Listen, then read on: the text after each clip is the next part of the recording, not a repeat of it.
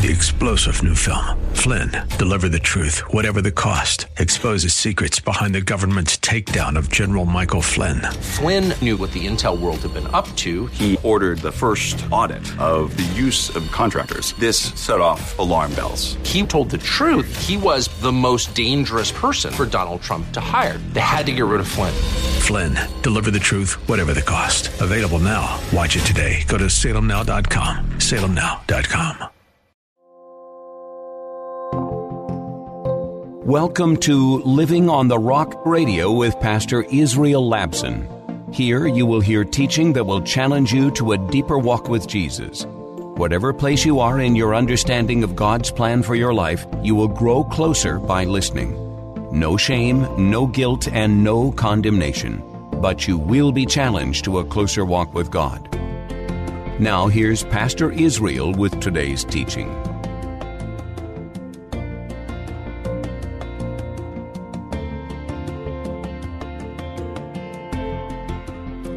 The message this morning is Spirit Refined Faith. A subtitle will be Faith's Turning Points. Our text is taken from Matthew chapter 17, verses 1 to 9. After six days, Jesus took with him Peter, James, and John, the brother of James, and led them up a high mountain by themselves. There he was transfigured before them.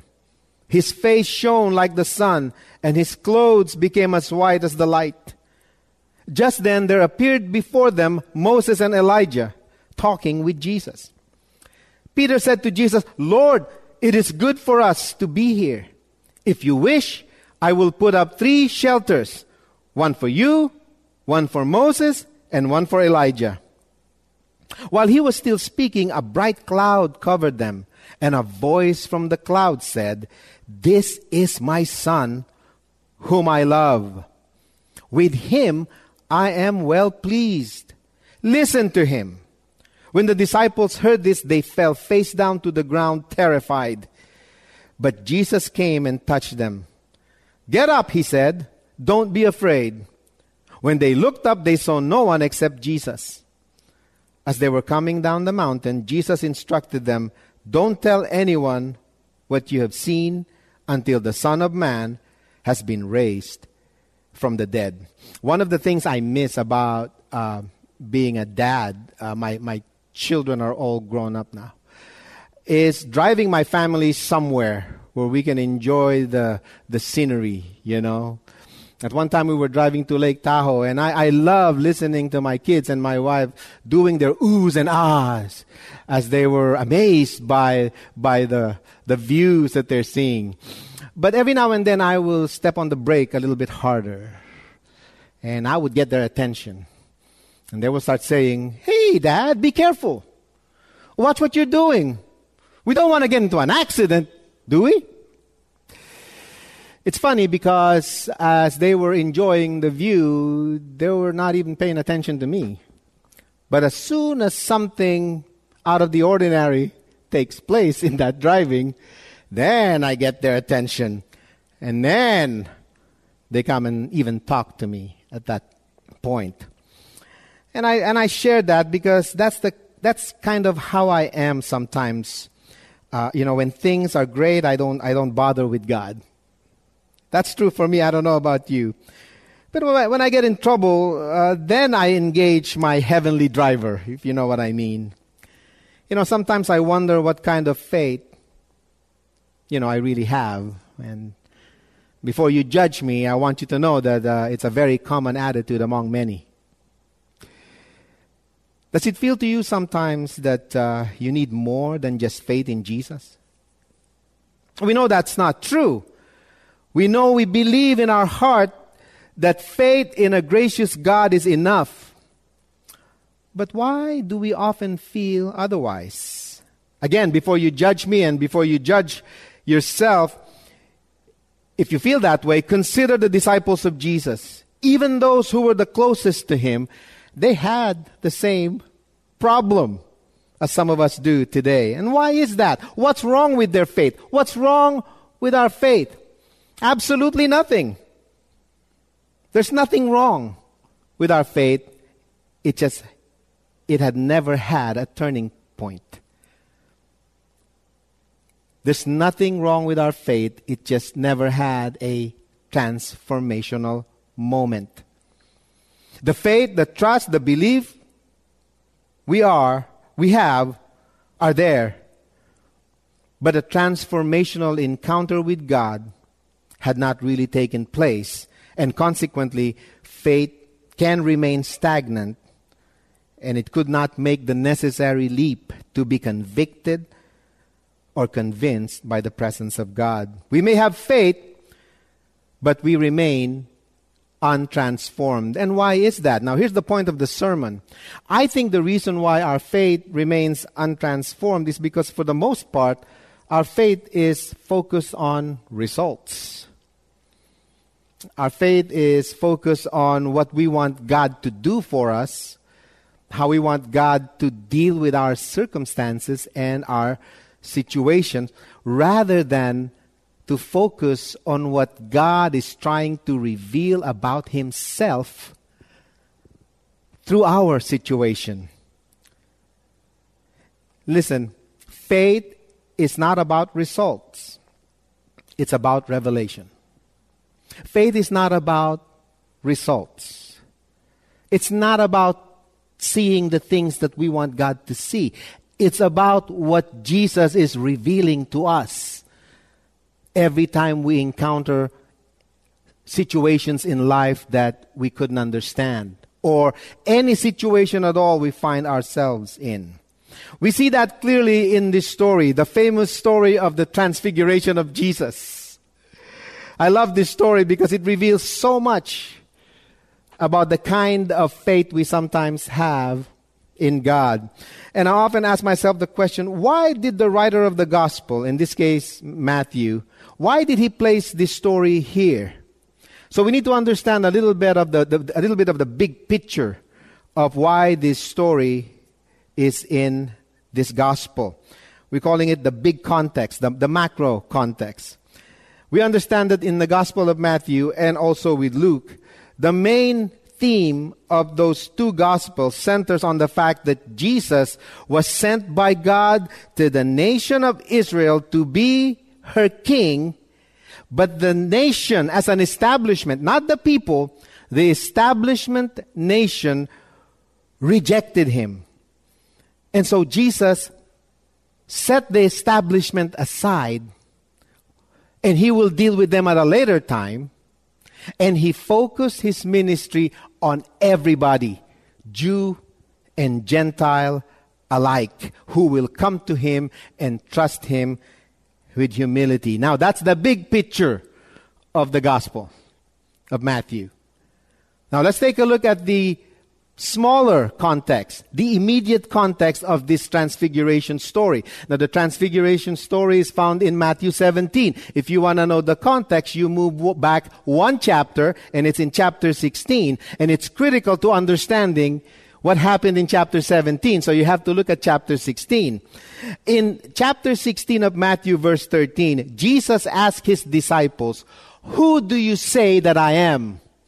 And of course, he got varying answers. Some of them says, you are Elijah. Uh, some of them says, some people say you are Jeremiah or one of the other prophets. But Jesus said, no, no, no, I don't, I'm not interested in what, what people say uh, that I am or who I am. I'm interested in who you say that I am. And of course, this is uh, the famous uh, passage where Peter declared to Jesus, You are the Messiah, the Son of the living God. And Jesus says, Right you are, Peter. This did not come from you, it came directly from God. But did Peter get it at that moment. Did Peter really place his faith in that revelation that God has given him? Apparently not. Because we find just a few moments later, Jesus and Peter had an altercation because P- Jesus said to Peter, I'm going to go and be crucified. And Peter says, I'm not going to let anything happen to you. And you know what Jesus said to Peter? Get behind me, Satan. Why? What was, what was the problem? Jesus was not calling Peter Satan. He was rebuking the attitude behind Peter's confession. He just confessed something that will build the church, and yet moments later, he was saying, I'm not going to let you die, Jesus. I'm going to be here for you. And that's an example of someone who has faith but has not been transformed. Why? Because Peter was still looking at results. He was not paying attention to the revelation that he just received. Loved ones, faith is not based on result, it's based on revelation. He had the faith, Peter did, but not the transformation that accompanies it.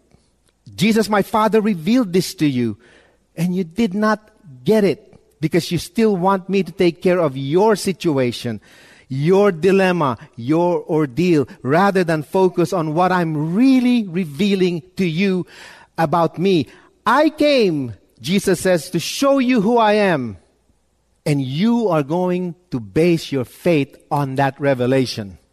And then Jesus said something interesting. This, this is still on chapter 16.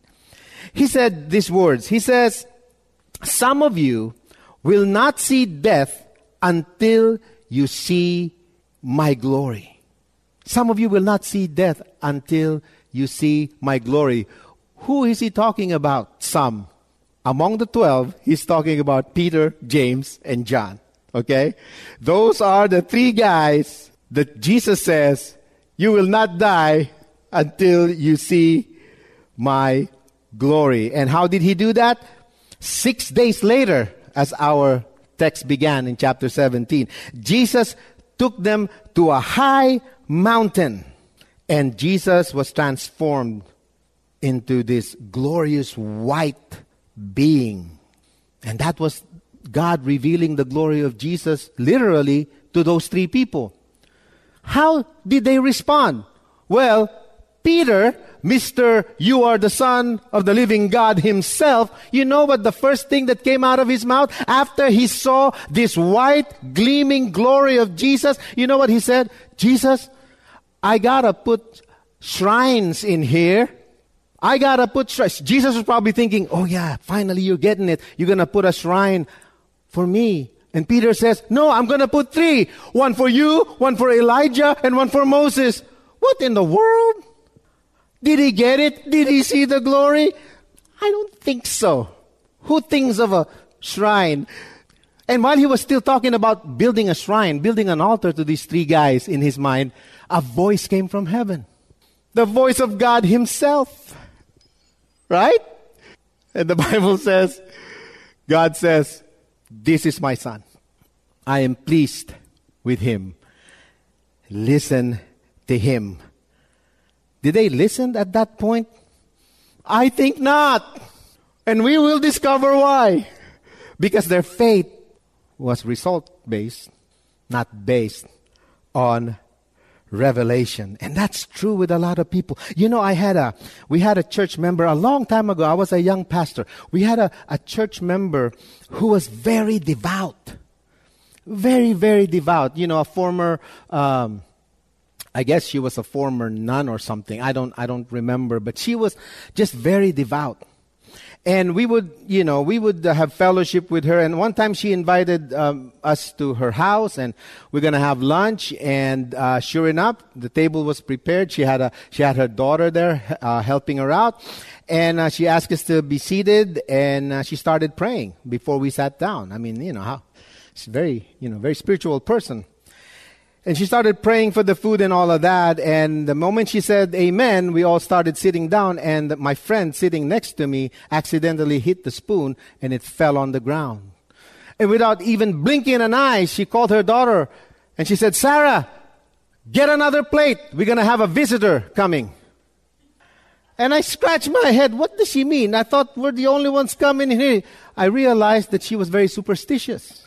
And one of her superstition was, I mean, probably many of you are familiar with this, is when you are having dinner or lunch, when a spoon falls on the ground, someone will come. That's an example of faith in God mixed with error. That syn- synchronizing rather, that synchronizing of faith and superstition. And that's kind of what we have going on here. You know, I mean, Peter and the, the other disciples, they weren't superstitious, but there was something wrong with their faith. They couldn't get past the, the, the results that they want. They couldn't get rid of the, the focus on results that they miss the revelation that God was trying to show them.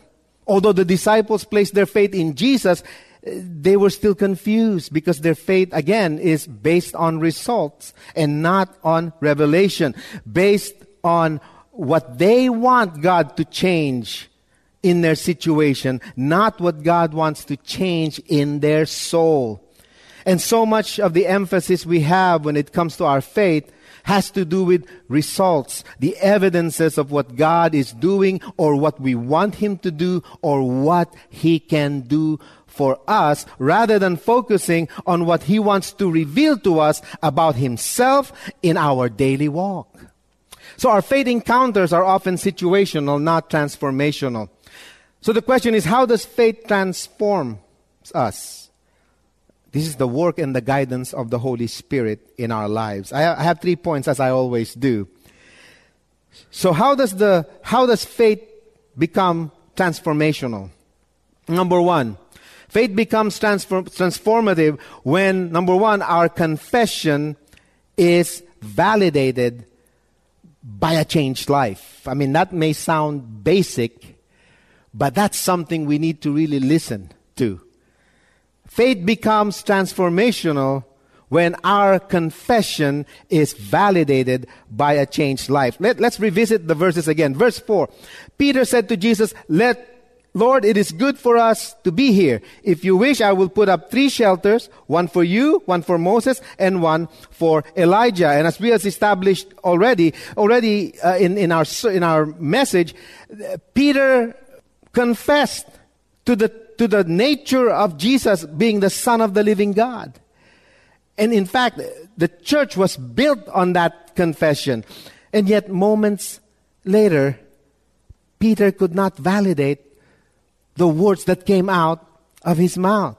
He had faith in Jesus, but not as king of all kings, but king in terms of getting them out of Roman rule, per se.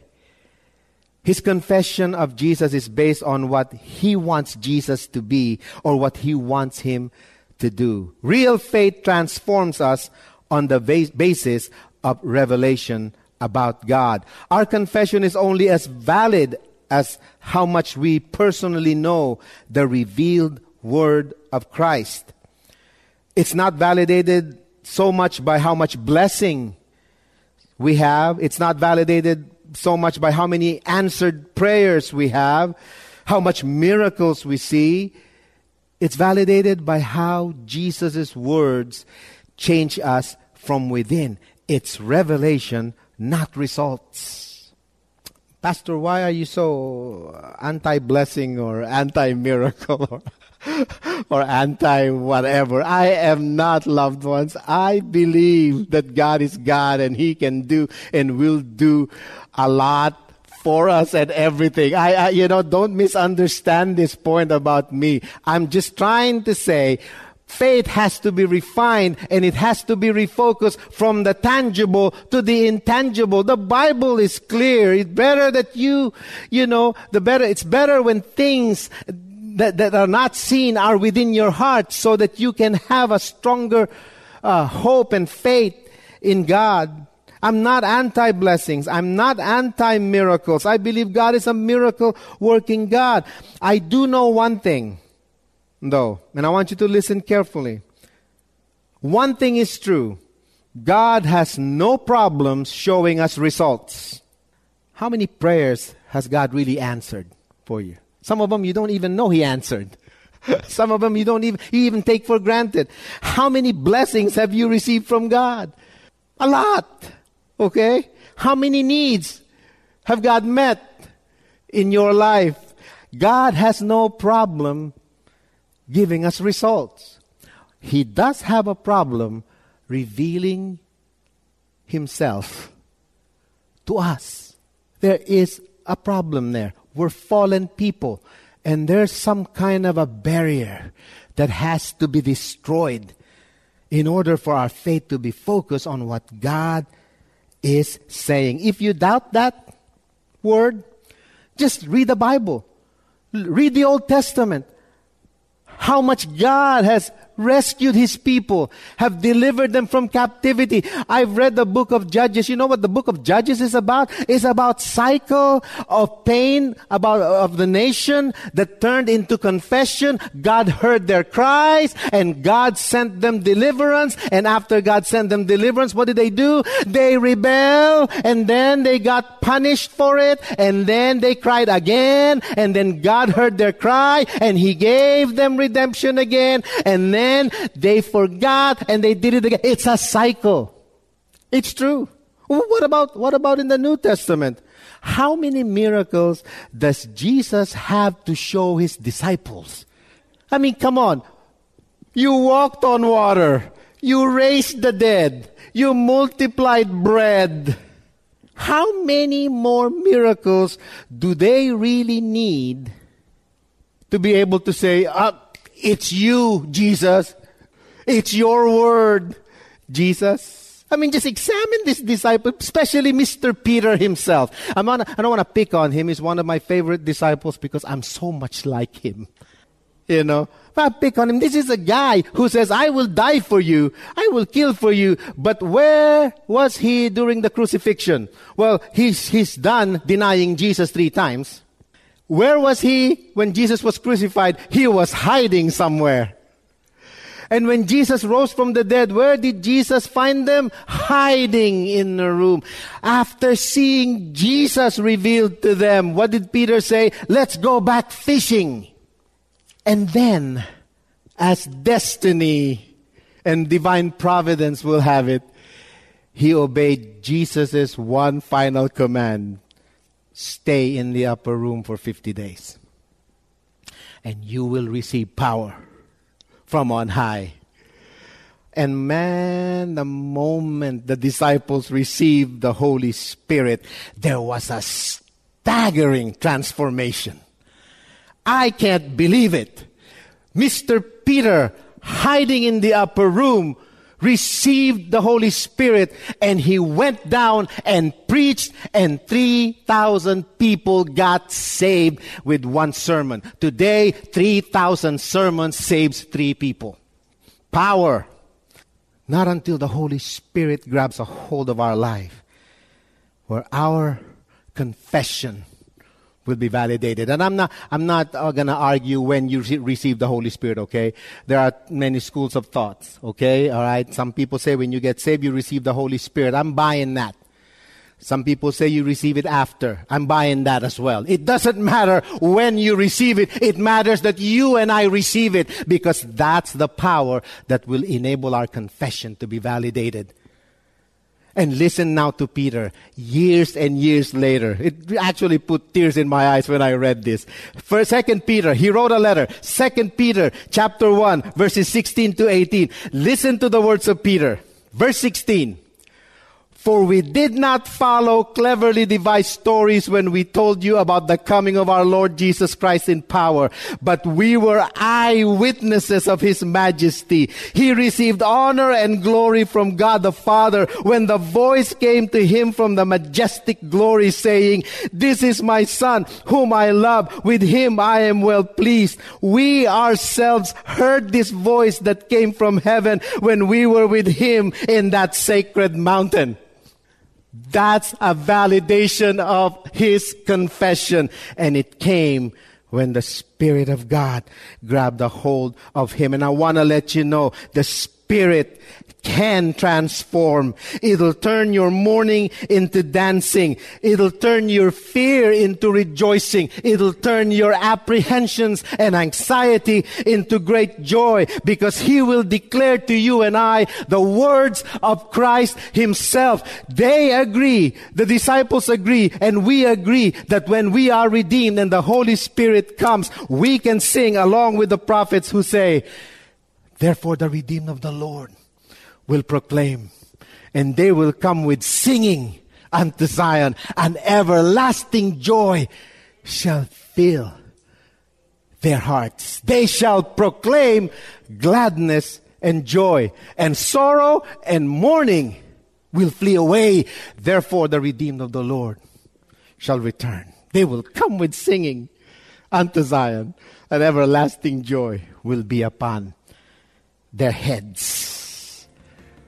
Validation of confession.